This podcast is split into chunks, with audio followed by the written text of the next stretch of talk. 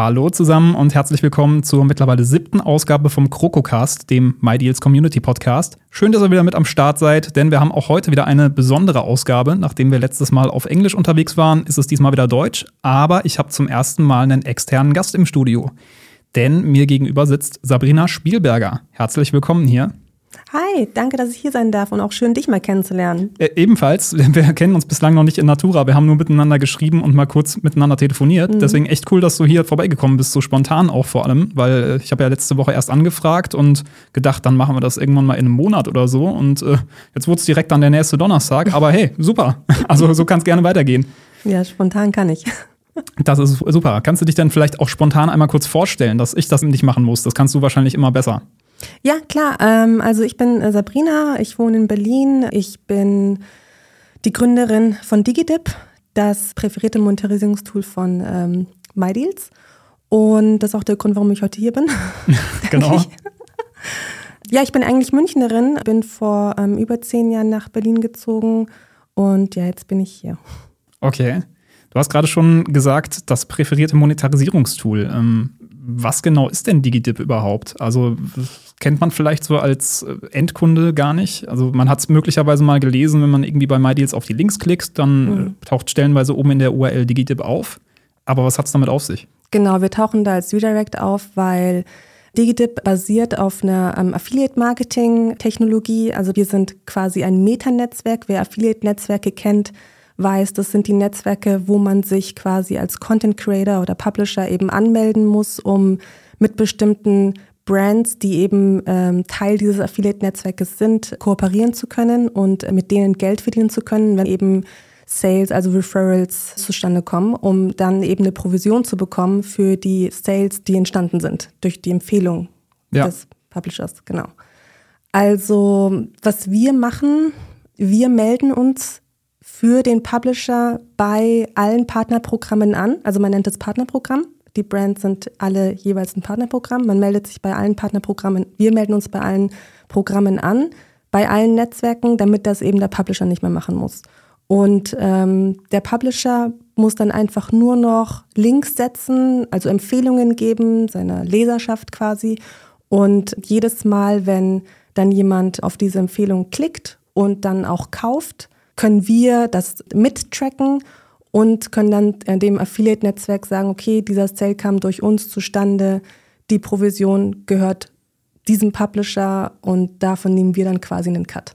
Okay, also um es nochmal gerade vielleicht für alle, die jetzt ähm, mit den englischen Begriffen nicht so vertraut sind, nochmal klar zu machen, Publisher ist in dem Fall MyDeals. Also wenn wir jetzt konkret über unseren Fall reden, das ist die Plattform MyDeals, die sagt, okay, es gibt bei, weiß ich nicht, bei Händler XY gibt es das Produkt gerade im Angebot.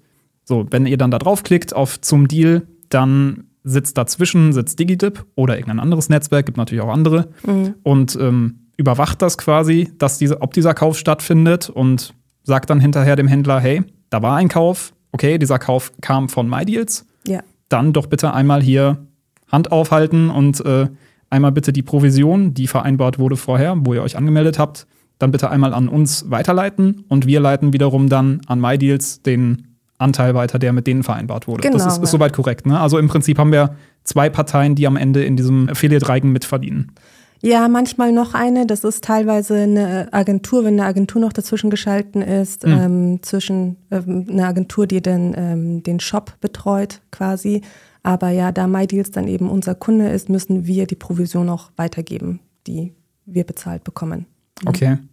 Dann frage ich mich jetzt natürlich, wozu braucht es dann DigiDip eigentlich? Ist es nicht möglich auch, dass quasi MyDeals direkt mit dem Händler irgendwas ausmacht und das Tracking in irgendeiner Form selber aufsetzt? Ist, ist, mhm. das, ist das so kompliziert? Braucht es dafür, weiß ich nicht, viel Manpower oder viel technisches Know-how? Nee, ähm, MyDeals macht das tatsächlich auch. Also ihr habt auch eure direkten Partnerschaften und eure auch direkten Affiliate-Partnerschaften, wo wir gar nicht dazwischen funken, was wir auch nicht sollen, weil ähm, die sollen ja auch direkt bleiben. Da habt ihr eure eigenen Konditionen quasi vereinbart. Das Coole bei Digidip ist halt eben, dass wir wirklich den Longtail abgreifen, weil MyDeals, man muss sich überlegen, es gibt halt Zehntausende von Shops und Partnerprogrammen ja. und ähm, man kann nicht von einem Publisher erwarten, gerade auch von einem Publisher wie MyDeals, wo es wirklich das Businessmodell ist, auch über, über Shops und über Brands äh, zu schreiben, dass sie sich um jede einzelne Partnerschaft kümmern, um jedes einzelne Tracking kümmern. Und manchmal ist es ja auch so, dass es manchmal auch Probleme gibt bei Trackings oder so, dass, dass, dass man da hinterher ist quasi unmöglich. Ja, und mhm. dafür sind halt wir eben da. Das ist quasi unsere Stärke, dass wir sagen, okay, wir heben das Geld quasi von der Straße auf und, ja. und wir machen es auch gerne. Da sind wir uns nicht äh, zu schade. Aber der Publisher soll sich wirklich darauf fokussieren, coolen Content und gute Beiträge zu verfassen, sich wirklich darauf zu fokussieren, was sie am besten können und nicht noch nebenbei lernen zu müssen, wie funktioniert eigentlich Affiliate Marketing und Tracking und das ist dann ein bisschen zu viel verlangt und das machen wir halt eben. Ja. Das nehmen wir ab. Ihr macht das ja vor allem auch nicht nur für MyDeals, was ja selbst eine relativ ja. große Seite ist. Mit mittlerweile weiß ich nicht, haben wir glaube ich die gesamte Pepper-Gruppe knapp 300 Leute. Also so ein Tracking können wir auch in irgendeiner Form noch selber stemmen, aber mhm. ihr übernehmt das ja auch wirklich für im Zweifelsfall auch Einzelpersonen, oder? Also auch genau. Influencer. Influencer, Verlagsseiten, ähm, Foren sind ein sehr, sehr guter Publisher auch, weil es auch User-Generated Content ist und ja, also auch global sind wir unterwegs. Und zum Beispiel Deutschland ist gar nicht unser wichtigster Markt. Der größte Markt für uns ist ähm, USA. Ach, okay, tatsächlich. Ähm, ja, mit fast 60 Prozent, ja. Hm. Okay. War das schon immer so oder ist das quasi organisch gewachsen über die Zeit? Nee, mein Ansatz war ja am Anfang wirklich, ähm, Deutschland war mein Fokus tatsächlich. Aber dann habe ich halt gemerkt, eigentlich könnte ich das skalieren und die Konkurrenz im Ausland ist nicht so gut. Okay. Beziehungsweise habe dann auch immer mal wieder gehört, dass Publisher gerne wollen, dass wir eben auch im Ausland aktiv sind. Dann habe ich das halt einfach äh, in die Wege geleitet. Ähm, ich meine, viel hat es dafür nicht gebraucht. Wir hatten ja schon alle ähm, Partnerschaften. Ich musste mich dann quasi in den ausländischen Netzwerken noch anmelden und bei den Partnerprogrammen. Und dann haben wir das relativ easy ausgerollt, ja. Sorry auch, dass ich manchmal zwischendurch Englisch rede. Ich versuche gerade wieder voll ins Deutsch reinzukommen, aber ich habe halt in, bei mir in der Firma, ich bin die Einzige, die Deutsch redet mit den Kollegen, die ähm, aus dem HR und äh, Office Management sind, aber bei uns sprechen halt alle Englisch und ich ja. bin seit Juli raus und ich bin, äh, ich merke es selber, es nervt mich tierisch. Also ich, ich, arbeite dran. Ach, ich glaube, das ist noch im, ich glaube, das ist noch im Rahmen. Also da habe ich hier in Berlin schon ganz andere Dinge gehört. Ja. Lass das doch gerade mal so von ganz von Anfang an aufrollen. Dann können wir mhm. nämlich auch die erste User-Frage schon mit einbinden. Produkttester möchte nämlich wissen, warst du mit DigiDip eine der ersten, die so etwas angeboten hat? Wie schwierig war der Anfang? Wie schnell seid ihr personell gewachsen? Wer hat euch mit der Finanzierung geholfen? Ah ja, viele Fragen. Also ja, nehmen wir mal die erste vielleicht, dass, dass wir überhaupt mal reden, von welchem Jahr reden wir jetzt überhaupt, ja. wo es losging. Ich habe 2012 schon angefangen, an, daran zu arbeiten. Das ist ganz witzig. Also ich war nicht die Erste, muss ich ganz klar sagen. Es gab ähm, schon viel Konkurrenz und das hat tatsächlich auch den Anfang schwer gemacht, weil mhm. als ich ähm, 2012 zu allen Netzwerken gefahren bin, um zu pitchen und zu sagen, hey, ich mache mir jetzt einen Account und wenn ich mich bei eurem Partnerprogramm anmelde, bitte zulassen, hieß es nur, ja, wir brauchen jetzt nicht noch ein Metanetzwerk. Und dann meinte ich halt, ja, mein Ansatz ist halt einfach ein anderer. Ja, es gibt andere und es gab auch in Deutschland welche, aber ich habe halt gute Webseiten nicht diese Technologien benutzen sehen. Und ich habe mich halt eben gefragt, woran liegt das? Und das lag dann teilweise daran, die haben einen zu hohen RevShare genommen. Also die haben sich zu viel abgeknipst mhm. oder ähm, die hatten nicht die äh, wichtigen Shops waren dann nicht hinterher, haben teilweise schlechten Support gehabt und so weiter. Und ich habe mich halt einfach gefragt, das ist so eine schlaue Technologie, warum benutzt das keiner? Und ähm, mit DigiDip habe ich dann eben den Ansatz gefahren, dass ich gesagt habe, okay, ich werde nur hochwertige Seiten anbinden, weil im Affiliate-Marketing gibt es halt eben auch ähm, viele fadenscheinige äh, Player, leider und wollte eben so einen Safe Space schaffen und habe das eben den Netzwerken auch gepitcht und die haben gesagt, ja, das haben wir schon so oft gehört und kommst du nicht eigentlich aus dem Display-Bereich und da äh, können wir dir gar nicht vertrauen und ja, stimmt, ich komme aus dem Display-Bereich, also ich ähm, habe früher Banner, Pop-ups und so Layern alles gemacht. Oh, okay. Ja, deswegen wusste ich auch ganz genau, wer meine Ansprechpartner sind bei den Netzwerken und bin da halt eben hingefahren. Aber ich habe dann, das, das war wirklich so, der Anfang war deswegen auch schwer eine große Motivation, warum ich DigiDip gestartet habe, weil ich damals auch die mündliche Zusage von jemandem bekommen, das weiß eigentlich kaum jemand, aber ich habe damals die mündliche Zusage von jemandem bekommen, der bei einem sehr großen deutschen Verlag gearbeitet hat. Und er meinte, wenn du DigiDip machst und so mit den USPs, also mit deinen Selling Points, deinen Alleinstellungsmerkmalen, ja. ne, dann ähm, würden wir es sofort einbauen. Und dann dachte ich mir, okay, wow, das ist krass. Also ich habe noch nicht mal das Ding gebaut oder bauen lassen. Ich bin keine Programmiererin, ja. da komme ich gleich noch zu. Und ich habe schon direkt meinen ersten großen Kunden und man weiß ja, wie das ist, wenn man den ersten großen Namen hat, dann dauert es nicht lange, bis alle, nach, alle anderen nachziehen. Ja, und dann hat es halt ein Jahr gedauert, bis DigiDip fertig programmiert wurde oder fast ein Jahr. Und dann rufe ich halt dort an bei ihm und der hat dann halt dann nicht mehr gearbeitet. Ne? Oh, ja. Und der dort, Klassiker. Ja, dort wusste auch keiner mehr. Also dort wusste keiner, was ich mache, wer ich bin, warum ich, was ich überhaupt will. Mhm. Ja, das war dann so ein Dämpfer. Ich musste quasi überlegen, okay, das ist nicht, wie ich es mir vorgestellt habe. Und es war dann auch so das erste, das erste Mal, wo ich gezweifelt habe und auch erstmal mich erstmal sammeln musste und überlegen musste, mache ich das jetzt wirklich oder nicht. Das war halt schon wirklich das war nicht ideal. Und ich habe dann aber dann nach einer Woche mich gesammelt und gesagt, okay, scheiß drauf, ich fahre jetzt durch ganz Deutschland und fahre zu jedem Verlag und pitch das und versuche auch den Verlag nochmal für mich zu gewinnen. Und so ist es dann eben entstanden. Ja. Und ähm, ich glaube, die nächste Frage war.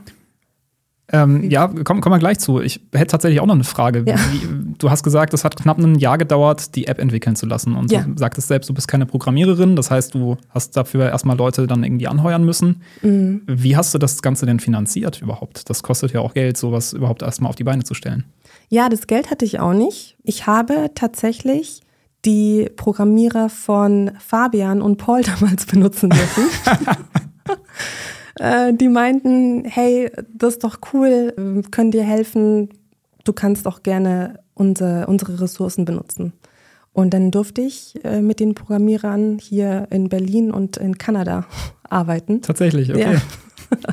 hab dann meine, äh, wie DigiDip aussehen soll, auf Papier gekritzelt oder und dann haben die gesagt, ja, kannst du es bitte irgendwie digital machen? Und dann habe ich das, habe ich äh, im PowerPoint ähm, weiß ich noch ganz genau, äh, da bin ich nach Kanada geflogen, habe noch ähm, Feinschliff gemacht in meiner PowerPoint-Präsi, die DigiDip aufgemalt, wie so ein Reporting ausschauen soll, wie soll ein Login aussehen und bin dann halt damit zu denen und die haben gesagt, okay, können wir uns einigermaßen was vorstellen, wir probieren es jetzt einfach.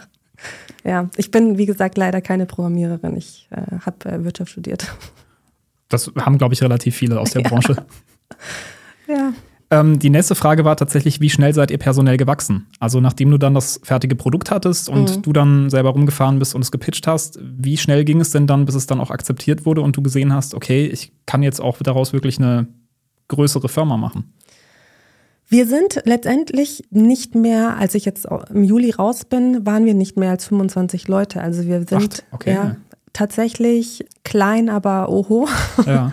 Ich habe das auch nie für wirklich notwendig gefunden, so viele Leute einzustellen, tatsächlich. Also weil unser Ansatz ja eben war, ähm, handverlesen, Premium und da hat es einfach nicht so viel, so viele Leute gebraucht im Support oder im Sales. Also was mhm. ich hatte, ich hatte ähm, ein paar Leute in, in der IT, im Operations, im Finance, HR und äh, im Sales. Ne? Und wir sind nicht super schnell personell gewachsen. Wirklich sehr konservativ. Ja, nee, das, das ist tatsächlich deutlich kleiner, als ich es mir vorgestellt hätte. Weil, um gerade mal so die Verhältnisse zu sagen, ich glaube, 25 Mann haben wir schon annähernd, wenn wir alles von MyDeals zusammennehmen. Also wenn wir sagen, wir nehmen die Redaktion und die Moderation und dann halt irgendwie noch David und Eva, die ja letztlich auch MyDeals sind, auch wenn die jetzt auf einer übergeordneten Position eingesetzt sind, ähm, dann haben wir eigentlich auch schon die 25 Mann. Und da reden wir dann wirklich nur von einem Land. Und du sagtest mhm. gerade, ihr seid in mehreren Ländern aktiv, USA sogar der Hauptmarkt. Ja. Das äh, macht dann wahrscheinlich einfach die Technologie, die halt mehr oder minder ein Selbstläufer ist in, in irgendeiner Form. Genau, ja. Das ist halt so ein SaaS-Modell, das ist sehr ähm, easy skalierbar, einfach skalierbar und es hat einfach nicht viele Leute gebraucht dafür. Wir hab, ich habe einfach nur gute, wenige gute Leute gebraucht. Ähm, gute Leute in der, in der Programmierung, gute Leute im Sales vor allem und viel, also du musst mir überlegen, wir haben vielleicht, wir haben über 1000 Publisher und über 40.000 Brands als ähm, indirekt oder Kunden oder direkte Kunden. Mhm. Und da fällt auch nicht so viel Support an, wie man sich denkt, weil wir auch mit sehr vielen Publishern arbeiten, die sehr professionell mit dem Thema Affiliate umgehen. Also vor allem auch Gutscheinseiten und so weiter. Die wissen ganz genau, was sie machen. Die haben keine, die haben nicht ständig Fragen oder würden wir, wären wir ja ein Netzwerk, was so, ein, so einen offenen, offenen Registrierungsprozess hat, den wir ja nicht haben. Wir sind ja Invite-only. Dann könnte ich mir vorstellen, beziehungsweise ich sehe das bei der Konkurrenz, ist der Supportaufwand einiges höher, weil dann sich jeder, jeder Blog und jeder kleine, kleinere Influencer und so weiter anmeldet und dann gibt es natürlich viel mehr Fragen und viel mehr Bedarf, danach da halt weiterzuhelfen. Ne? Ja. Und das haben wir halt nicht. Okay, ja, ergibt Sinn. Eine weitere Frage war, wer hat euch mit der Finanzierung geholfen? Brauchtet ihr überhaupt externe Finanzierung dann, wenn du sagst, ihr seid sehr konservativ und mhm. langsam gewachsen? Nee, ähm, ich habe auch zu einer Zeit gegründet, da war mir das auch nicht so be bewusst und ähm, da war auch Startup so ein Wort, das habe ich kaum benutzt. So, ne? Ich habe immer mhm. Leuten erzählt oder meinen Freunden erzählt, ich mache jetzt meine eigene Firma und wünsche mir Glück. Aber ich war nie so ein typischer VC-Case. Also ich bin nicht rausgegangen und habe äh, Runden gedreht, um Geld einzusammeln. Ja. Das Einzige eben, was mir geholfen hat und das auch was ich das Einzige, was ich gebraucht habe, war eben die Unterstützung von Fabian und Paul damals mir eben ihre Programmierer zu leihen, ja. ne, die das dann quasi nebenbei noch machen mussten. Aber ist interessant, weil das ist ja dann tatsächlich die nahezu identische Firmenphilosophie, die man auch so von MyDeals bzw. Pepper kennt. Wir haben ja auch keine externen Investoren und ähm, ja. Fabian setzt ja darauf, dass sich das Ganze selbst trägt. Also, das kennt man ja heutzutage in der Startup-Szene kaum noch, dass mhm. eine Firma auch tatsächlich profitabel ist, weil heute wird erstmal nur werden die Milliarden reingebuttert, dann werden erstmal Werbekampagnen gefahren für 500 Millionen, dann ist yeah. die Hälfte des Geldes weg und am Ende steht ein Unternehmen da, was trotzdem keinen Gewinn abwirft. Ne? Ja, und kündigt die Hälfte der Belegschaft. Genau, das, das ist nämlich dann der nächste Schritt. Dann hast du da auch viele Leute drin, die wahrscheinlich da auch ganz gut verdienen und äh, ein halbes Jahr später sind die alle weg. Ja, ja. Nee, mir war es auch wichtig, ein nachhaltiges Business aufzubauen. Auch ein, ja, ein Business, das einfach Sinn macht. Und so gesehen könnte man aber Fabian und Paul als Business Angels bezeichnen. Okay, ja. ja. Aber die waren nie, das, das war quasi auf freundschaftlicher Ebene oder waren die tatsächlich auch direkt beteiligt an DigiDip oder sind es noch? Nee, ich habe auch äh, ab, abgedrückt. Ach, tatsächlich, ja. ja.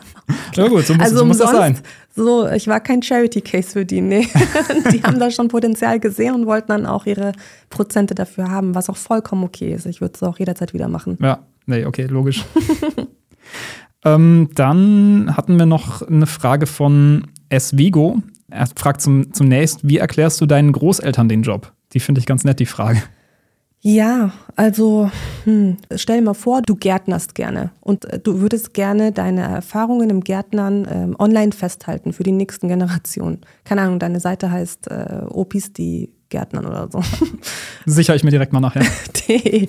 Dann ähm, Stell mal vor, du bist extrem begeistert von einem Rasenmäher, den du bei einem, in einem Baumarkt gefunden hast und du denkst, jeder muss diesen Rasenmäher haben.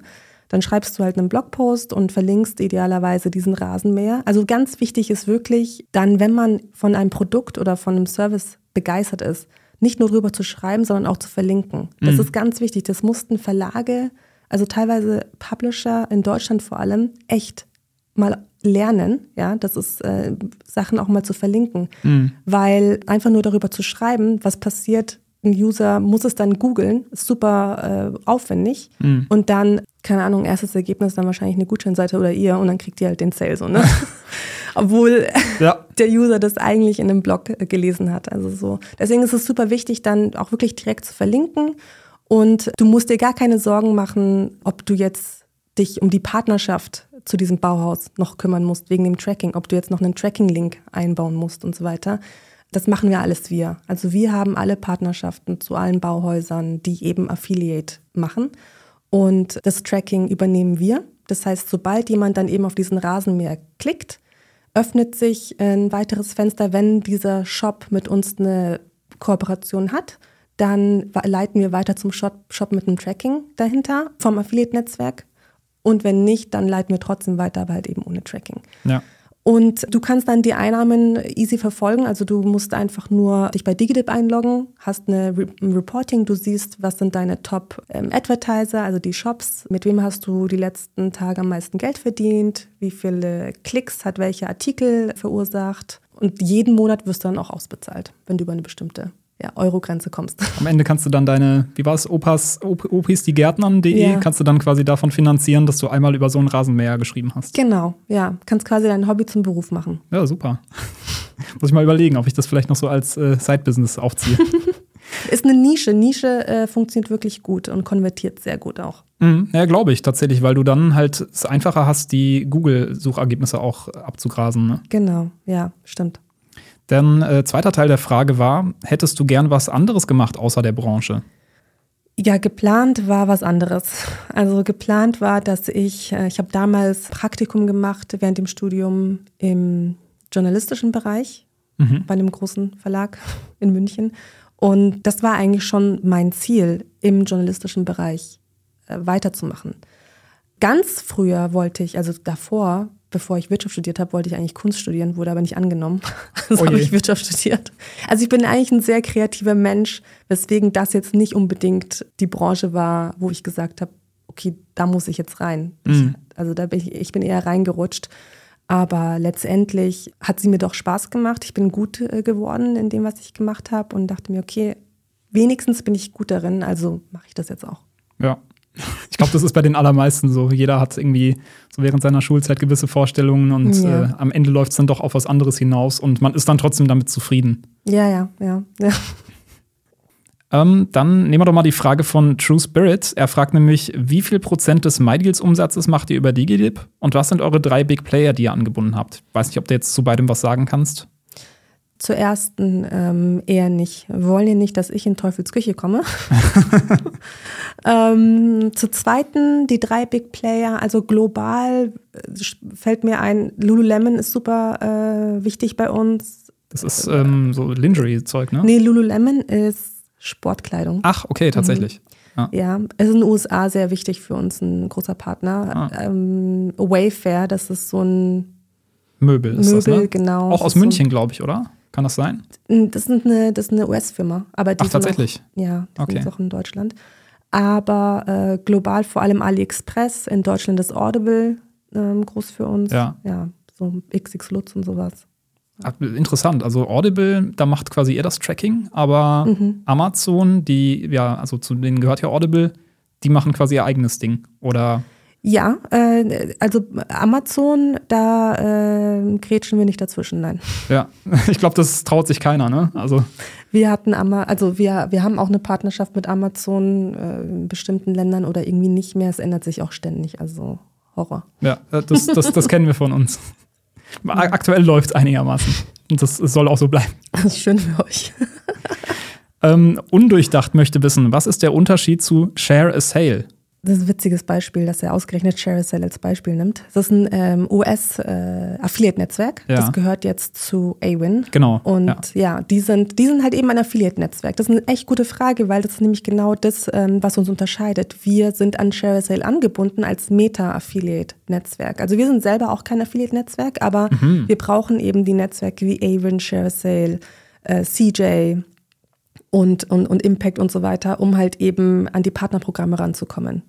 Und Share Sale ist eben ein so ein Affiliate-Netzwerk, was Partnerprogramme hostet, was wir dann auch konsolidieren mit eben den anderen Netzwerken. Wo wir eben dann zu dir dann hingehen und sagen, du brauchst dich nicht bei ShareSale anmelden oder bei den Partnerprogrammen, das machen wir für dich. Ah, okay, weil mir war dieser, dieser Schritt noch nicht so ganz klar, dieser Zwischenschritt. Das heißt, mhm. auf gut Deutsch, die Partnerprogramme machen eigentlich die Händler gar nicht unbedingt selbst, sondern die nehmen sich dafür dann Netzwerk. Netzwerk. Mhm, weil die die Technologie fürs Tracking haben. Okay, und ihr wiederum seid das Meta-Netzwerk, was all die Netzwerke ineinander vereint Richtig. und dann auch nochmal dazwischen genau. trackt. Genau, einfach um es, um es einfacher zu machen, dass du wirklich nur eine Abrechnung hast, einen Login, ein ja. Reporting.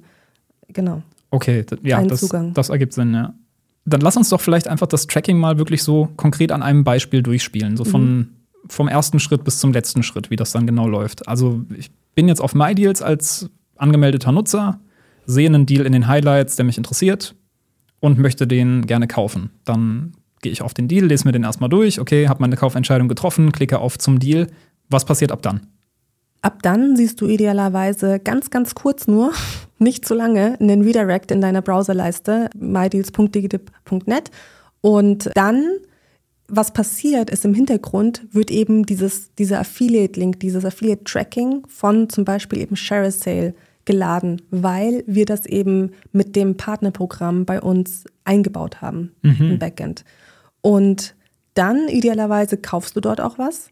Und das geht teilweise eins zu eins äh, ins Reporting des Netzwerkes, damit durch eine API auch, in, also durch eine Schnittstelle dann auch in unser System und dann durch eine Schnittstelle zu euch ähm, eben in euer Reporting. Ja. Das heißt, dann kann dann idealerweise äh, euer Partnership Manager dann sehen, okay, der Deal hat so und so viele Sales gemacht und es äh, lohnt sich, keine Ahnung, zum Beispiel ähm, da nach einer höheren Provision zu fragen oder sowas, was mhm. wir dann halt dann auch machen. Ja, oder wir haben irgendwie so ein Überraschungsprodukt, also wo wir vorher nicht sicher waren, kauft das überhaupt jemand und auf einmal mhm. kaufen das 500 Leute. Ich erinnere mich an einen gewissen Toaster, den wir irgendwann mal hatten und äh, da, das war, glaube ich, tatsächlich das erste Mal, dass dann auch irgendwie ein Steffen bei uns äh, auf, quasi auf der obersten Sales-Ebene tätig mhm. dann zu mir kam und sagte, Hä, dieser Toaster-Deal da, wir haben da 500 von verkauft. Lass doch da mal nachfragen, ob wir nicht auch noch den Standmixer und den,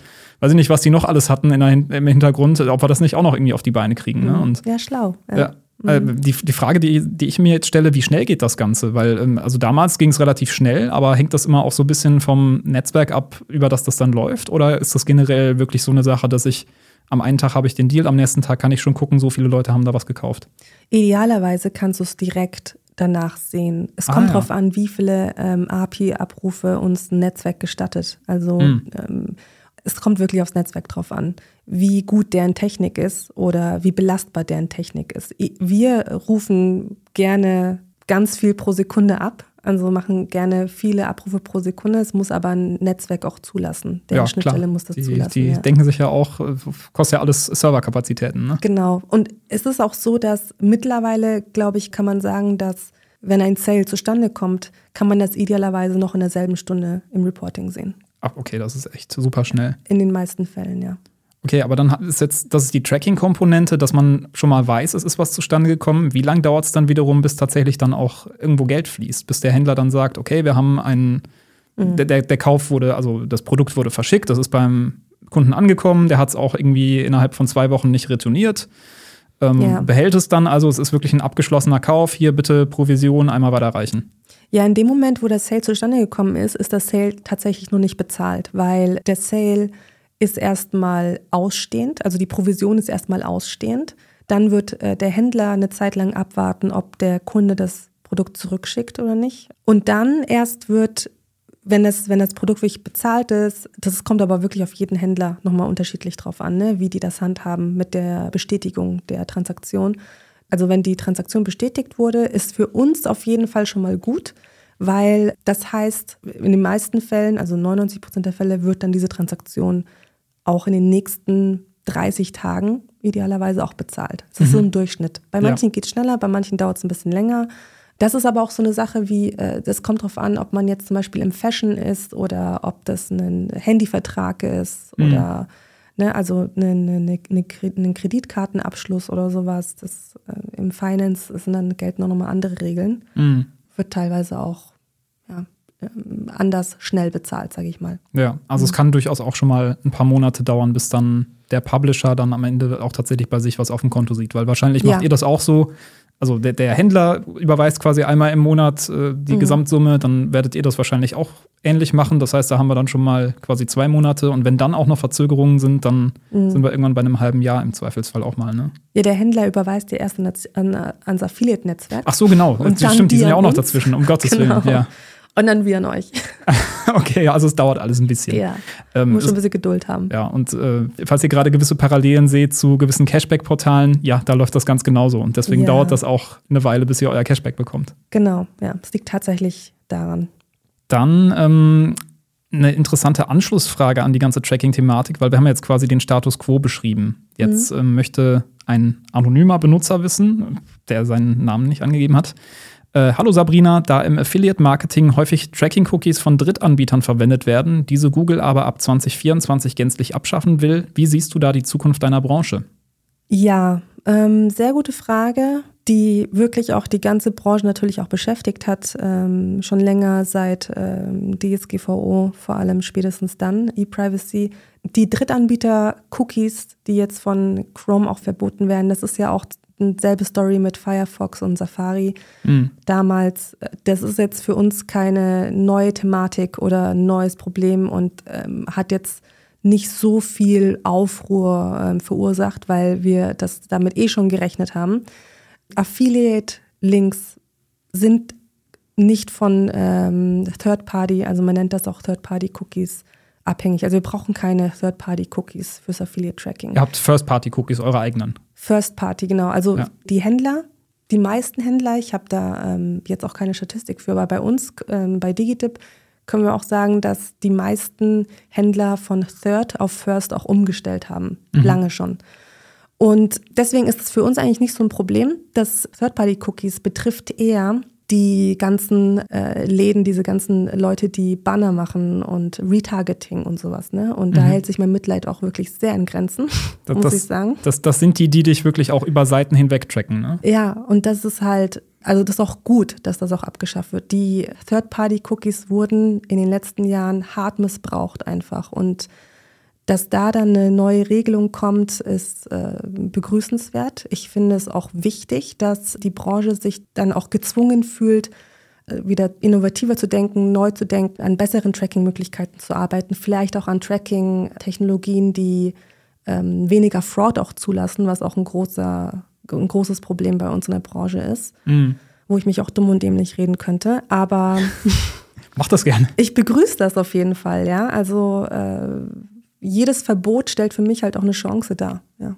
ja. Okay, also haben wir die Frage beantwortet. Das ist tatsächlich für die seriösen Tracking-Netzwerke eher kein großartiges Problem. Nee, wenn dann First-Party-Cookies abgeschafft werden, dann muss man sich nochmal zusammensetzen. Ne? Und dann gibt es dann aber auch so Sachen wie Server-to-Server. -Server und ähm, da glaube ich, wird sich die Branche immer wieder irgendwie ähm, sich wieder fangen. Ja, Enigma hat tatsächlich eine nahezu identische Frage gestellt. Er fragt nur noch mal explizit danach, nach den Einschränkungen durch ähm, Apple beispielsweise auch. Ähm, ich meine gelesen zu haben, dass Facebook das äh, als ziemlich ein Painpoint empfunden hat, dass Apple sein iOS beispielsweise sehr verschließt mittlerweile. Die Datenzugriffe werden sehr verschlossen. Ist wahrscheinlich dann die ähnliche Antwort, wird wahrscheinlich für euch auch kein großartiges Problem sein, oder? Ja, da bin ich jetzt nicht so tief drin jetzt.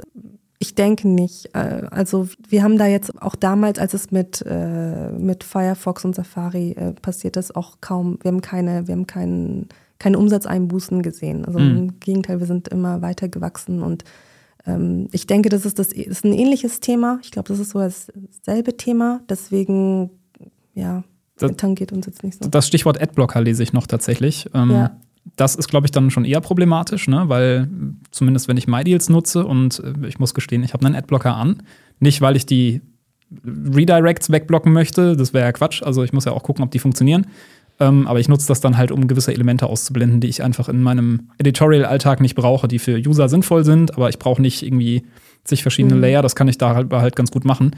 Aber ich kriege dann dadurch halt auch mit, dass so ein Adblocker wirklich massiv stellenweise eingreift in die Funktionalität ja. dass der Tracking-Link halt einfach gar nicht mehr durchgeht. Da öffnet sich kurz ein Fenster und es geht direkt wieder zu und ich bin weiter auf MyDeals und nicht beim Händler, wo ich eigentlich hin wollte. Ja, für mich ist Adblocker auch immer so ein Thema. Adblocker machen bei mir machen für mich Sinn, wenn es wirklich um nervige Werbung geht, also genau. intrusive Ads. Ne? Ähm, Affiliate-Links sind ja eigentlich nicht intrusive. Das ist, äh, läuft im Hintergrund, das ist unsichtbar quasi, das sind keine blinkenden Banner und die äh, verlangsamen auch nicht die Funktionalität der Seite.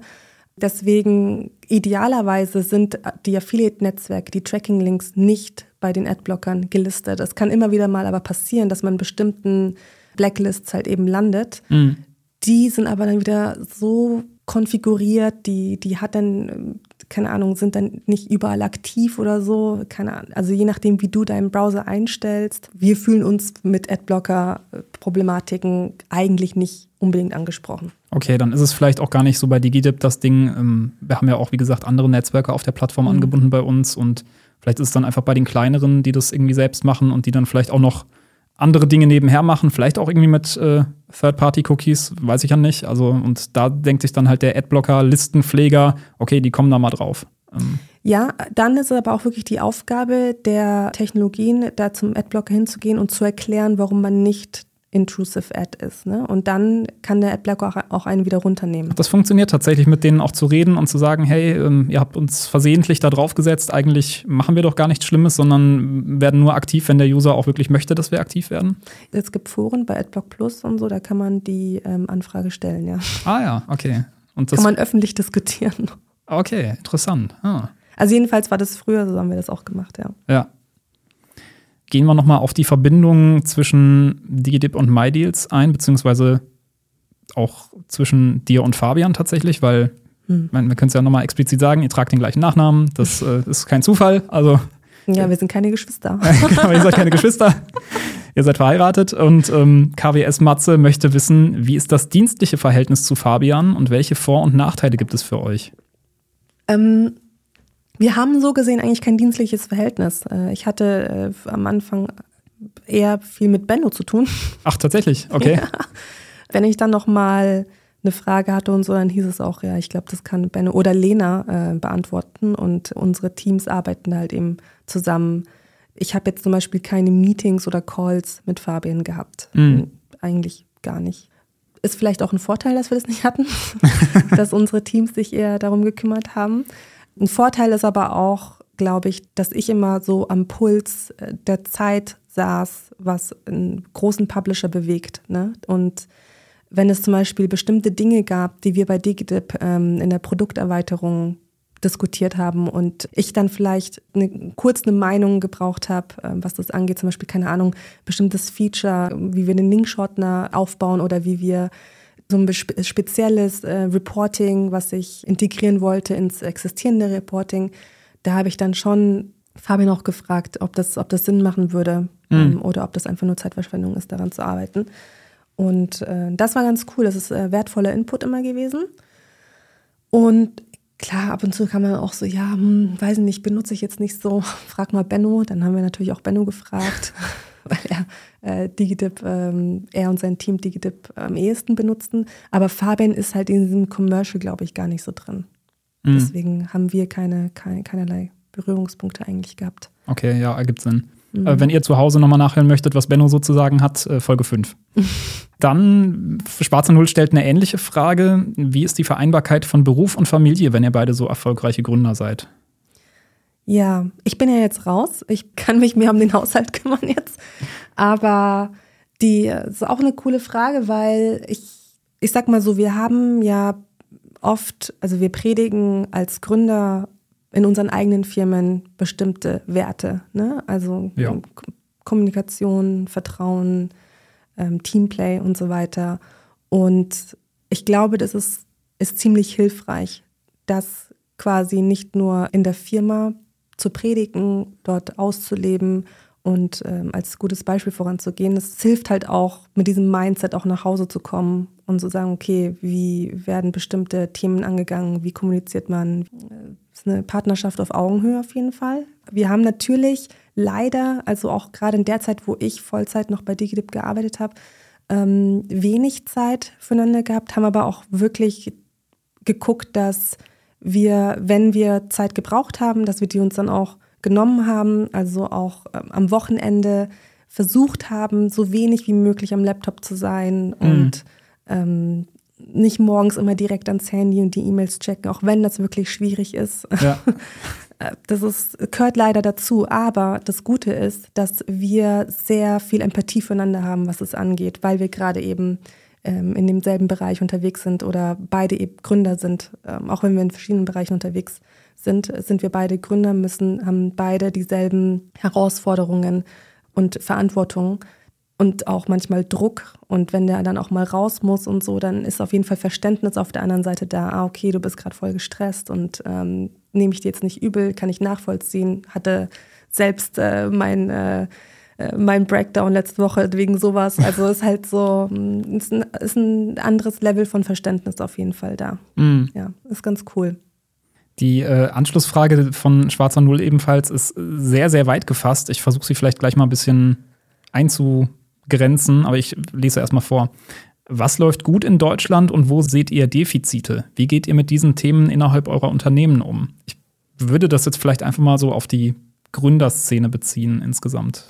Ach so, auf die Gründerszene. Also ich weiß es nicht. Also es ist, ist, wie gesagt, sehr weit gefasst. Ich glaube, wir brauchen jetzt keine ewig lange politische Diskussion aufzumachen. Das führt vielleicht ein bisschen zu weit. Außer du möchtest gerne. Also wenn du, wenn du generell mal so alles ansprechen möchtest, was hier im Land komplett falsch läuft, deiner Meinung nach, dann immer raus damit. Ja, ich kann sehr politisch werden. Da, du dann, dann, nee, nur, nee. dann nur zu. Aber ähm, äh, also und wie wir das im Unternehmen anwenden? Die Frage war, wie geht ihr mit diesen Themen, mit, mit diesem Thema innerhalb eurer Unternehmen um? Also quasi die Defizite in Deutschland. Ich bin mir nicht so ganz sicher, was er damit meint. Mm. Also was gut läuft in Deutschland, jetzt bezüglich Gründertum, ich meine, die Barrieren sind relativ niedrig. Also ich habe zum Beispiel, als ich ähm, angefangen habe zu gründen, ich habe mal überlegt, okay, würde ich das heute nochmal machen? Ich war damals viel jünger und ich hatte weniger zu verlieren und so weiter und es wurden einem nicht so viel Stolpersteine in den Weg gelegt. Ja, also es war schon, ja, wie soll ich sagen, war halt keine, keine große Barriere da. Heute würde ich mir selber im Weg stehen, aber ich würde jetzt nicht sagen, dass es irgendwas in Deutschland gibt, was mir den Weg verbaut oder so. Oder mhm. es gibt irgendwie, ähm, ich würde mir jetzt zum Beispiel jetzt nicht von der Politik einen Strich durch die Rechnung machen lassen, wenn ich von meiner Idee überzeugt bin und ich denke, da ist ein Markt und ich habe ähm, den Mut, das zu machen, dann ähm, würde ich das machen.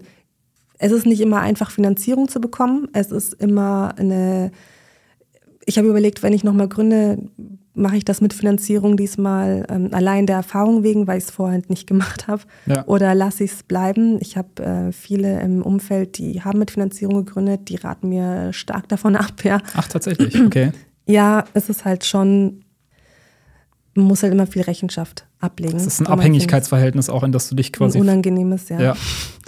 Und das würde ich aber nicht sagen, dass es so ein Deutschland-Problem ist. Ich glaube, das ist so ein Problem beim Gründen allgemein. So, mhm. wer bekommt einfache Finanzierung? Mit welchem Background bekommst du eher Finanzierung und ähm, wer halt nicht, ne? Das ist dann. Ich habe es jetzt vielleicht einfacher, weil ich schon mal erfolgreich gegründet habe und auch erfolgreich verkauft habe. Mhm. Ob ich damals Finanzierung bekommen hätte, weiß ich nicht. Wahrscheinlich eher nicht. Würdest du alles nochmal so machen wie beim ersten Mal? Also jetzt nicht bei einer Zweitgründung, aber angenommen, du wärst nochmal in der Situation, dein erstes Unternehmen zu gründen, mit den Erfahrungen, die du jetzt mitgenommen hast, was würdest du gegebenenfalls anders machen? Mm, also ich bin sehr naiv rangegangen an die Sache. Ähm, die Naivität würde mir heute vielleicht fehlen, aber ich frage mich, ob die nicht auch gut ist. Also so eine gewisse Naivität gemischt ja. mit ähm, Größenwahn zu haben und so komplett äh, eine Selbstüberschätzung, dass ich würde es, glaube ich, so schon genauso wieder machen. Und ich glaube auch, dass es super wichtig ist, Unternehmertum auch zu fördern, auch innerhalb der eigenen Firma. Also wir haben zum Beispiel, und das ist vielleicht auch eine gute Antwort auf die, die Frage, die da die im Anschluss Ja, genau, wie das, wie das in der Firma behandelt wird, ja. Also einer unserer, wir haben hier Unternehmenswerte in der Firma. Wir haben sechs Values, also Werte, und einer davon ist ähm, Entrepreneurial Mindset, also unternehmerisches Denken. Mir mhm. ist es zum Beispiel super wichtig, dass ich mit Leuten zusammenarbeite, denen nicht ständig gesagt werden muss, wie sie was machen sollen. So, ne? Also so ein bisschen eigene Initiative, sich selbst inspirieren zu lassen und proaktiv mit Lösungen für bestimmte Probleme anzukommen. Und das habe ich immer, immer wieder in der Firma betont. Und wenn zum Beispiel jemand gekündigt hat, um selbst zu gründen und so, dann habe ich das gefeiert und habe dann nicht ähm, versucht, dieser Person schlechtes Gewissen einzureden oder so. Also ich habe es halt immer versucht zu fördern und ich habe ähm, auch das gut gefunden, wenn das Mindset auf jeden Fall da war, ja, dass jemand gesagt hat, hey, ich will einfach gerne sehen, wie du das machst oder wie die, die mich auch ausgefragt haben, wie das am Anfang war und so weiter. Und ich habe dann gefragt, okay, fragst du das, weil du vielleicht selbst überlegst, mal zu gründen. Ja. Alles okay, Hauptsache nicht, die, äh, nicht eine Kon Konkurrenzprodukte. Logisch. Ja. Aber ähm, habe mich da noch gern ausgetauscht und äh, alle Fragen beantwortet. Da gab es kein Tabu von meiner Seite. Okay, ja, sehr gut. Ähm, dann würde ich tatsächlich nochmal darauf eingehen, was du schon mehrmals so ein bisschen am Rande erwähnt hast, dass du ja tatsächlich mittlerweile nicht mehr bei DigiDip bist. Ja. Du hast den nennt man das in der Branche, den Exit vollzogen. Genau, ja. ja. Mhm. Im Juli, also noch relativ frisch. Nee, ich habe tatsächlich verkauft letztes Jahr. Ach so. Genau vor einem Jahr habe ich verkauft und ähm, war aber noch operativ in der Firma bis Juli. Ah, okay, verstehe. Als CEO, ja. Stormer möchte nämlich wissen, wie schwer ist es, sich von seinem eigenen Unternehmen zu trennen und die Zügel aus der Hand zu geben? Es waren jetzt in dem Fall dann immerhin acht oder neun Jahre, ne? Ja, hm. Also hättet ihr mich das im Juli gefragt, äh, wäre ich wahrscheinlich höchst emotional geworden. Wirklich? ja, es war schon sehr emotional für mich. Ich muss sagen, ich, es ist, war nicht schwierig für mich, mich von der Branche zu verabschieden. Aber es war schon sehr schwer für mich, mich vom Team zu verabschieden. Mhm. Und ich habe es auch damals gesagt bei, bei meiner Abschiedsparty, dass wenn ich zum Beispiel gefragt werde, ob ich nochmal gründen würde, dann äh, eigentlich klar, also ich würde schon, wenn ich eine coole Idee habe, würde ich vielleicht nochmal gründen, aber ich hatte halt so eine, ich hatte wirklich ein cooles Team. Also ich habe, äh, muss man, man muss sich vorstellen, ich habe jede einzelne Person höchstpersönlich ausgewählt und äh, interviewt und eingestellt und ähm, mit denen gearbeitet und kenne auch teilweise deren Familien, deren Eltern und so weiter. Das ist schon sehr, war ein, war ein cooles Verhältnis. Aber es, das war halt nicht so einfach. Aber mhm. ich habe auch gemerkt, in dem Jahr, ähm, äh, wo ich an dem Verkauf auch gearbeitet habe, also ich habe ja 100 Prozent der Firma verkauft und in der Pandemie, also ich war auch ständig in Calls und musste pitchen äh, und ohne Ende. Ich habe da schon eigentlich angefangen, vieles aus der Hand zu geben. Ich konnte mich nicht mehr um, ähm, um, um Finance, um Controlling, um HR und solche Dinge kümmern. Äh, habe ich dann Leute ranholen müssen, die haben das dann übernommen. Ich habe viel mehr Verantwortung ähm, meinem CTO, also meinem COO auch damals gegeben, also in, dem, in den ganzen Commercial-Themen die ich auch lange Zeit auch selber mitgemacht habe. Aber da habe ich dann schon gemerkt, okay, damit ich mich eben wirklich 100% auf den Verkauf konzentrieren konnte, habe ich da operativ nicht mehr so viel gemacht. Habe dann auch gemerkt, als ich dann, als der Verkauf über die Bühne gegangen ist und ich dann meinem Team gesagt habe, hey, I'm back, ähm, gab es eigentlich nicht mehr so viel für mich, weil ich ja schon so viel weggegeben habe. Und es wäre dann auch fies gewesen, die ganzen Verantwortung wieder ähm, denen abzunehmen ja. oder wegzunehmen und ähm, auf mich zu übertragen. Deswegen habe ich viel früher eigentlich angefangen, die Zügel aus der Hand zu geben. Aber emotional war es schwierig, äh, das Team zu verlassen, ja, auf jeden Fall. Aber man muss auch dazu sagen, ich habe eine, an eine Gruppe verkauft, also innerhalb von einer Buy-and-Build-Strategie. Ich habe ähm, mit, mit einer Private Equity-Firma, dessen Ziel es ist, quasi eine größere Gruppe zu bauen mit DigiDip und dann dadurch haben sich eben viele, und das habe ich auch meinen Mitarbeitern gesagt, es haben sich viel mehr Chancen aufgetan. Die haben viel bessere Aufstiegschancen, als wenn wir jetzt noch weiterhin nur wir gewesen wären. Mhm. Und es macht einfach vollkommen Sinn, die ganze Branche konsolidiert sich. Ähm, das hat in unserem Fall auch wie die Faust aufs Auge gepasst. Ja. Ja. Beobachtest du jetzt noch weiter, was dann in Zukunft passiert oder lehnst du dich dann jetzt auch tatsächlich zurück und sagst, okay, jetzt habe ich nichts mehr damit zu tun, jetzt muss mich das auch nicht mehr tangieren? Nee, da ich in die Gruppe auch investiert bin. Ach, okay, also du bist noch nicht ganz raus. Das ist schon in meinem Interesse, ja, ja, okay. dass es weiter gut läuft, ja. Das verstehe ich. Und ich beobachte das sehr, sehr streng, ja. was sind denn so deine Pläne für die Zukunft? Für die mittelfristige oder auch für die langfristige Zukunft? Du sagtest, du könntest dir vorstellen, nochmal was zu gründen. Hast mhm. du schon irgendeine Idee, was es sein könnte, ohne es jetzt die konkrete Business-Strategie zu verraten? Nee, aber was ich gerade mache, ich, äh, ich bilde mich weiter. Also ich mache gerade so eine Art Fernstudium in einem Bereich, der mich sehr interessiert. Und ähm, also im Bereich Ernährung, Gesundheit und Ernährung. Mhm. Und ähm, das mache ich jetzt erstmal zu Ende. Finde ich super spannend. Vielleicht, wenn sich irgendwie mal was in dem Feld auftut, würde ich dann, aber ist nichts, so, wo ich äh, jetzt konkret drüber reden könnte. Ja. Nee. Aber ich bilde mich erstmal weiter. Das hat mir auch echt lange gefehlt. Also in Dinge tiefer reinzugehen, die mich super interessieren, eine Leidenschaft draus zu machen, wirklich, ja. Ja, der ist auch tatsächlich, glaube ich, echt wichtig, sich erstmal so ein bisschen Zeit für sich zu nehmen, wenn man so das, sowas über die Bühne gebracht hat. Und ja, es war sehr, es war eine sehr anstrengende Zeit, deswegen ähm, sei mir die Auszeit auch ein bisschen gegönnt. Das, die sei dir absolut gegönnt, ja. ja. Gut, ja. dann ähm, sind wir eigentlich auch mit allen Fragen durch. Und falls du irgendwas noch an die Zuschauer mitgeben möchtest, dann kannst du das jetzt gerne machen. Ähm, Nee, also ich hoffe, dass die User sich äh, von Digidip nicht belästigt fühlen. Aber wie gesagt, also es ist äh, super wichtig, dass es solche Tracking-Technologien gibt, eben weil man so einer Seite wie MyDeals vor allem, die wirklich darauf fokussiert ist, guten Content jeden Tag zu erstellen. Eben das ist auch der Grund, warum Leute auf der Seite sind, auf so einer Seite wie MyDeals, dass man solche Seiten eben entlastet, so gut wie es geht, damit sie sich eben weiterhin auf das fokussieren ähm, was sie am besten können. Und deswegen, ja, also einfach weiterklicken und kaufen. Schönes Abschlusswort. Bitte.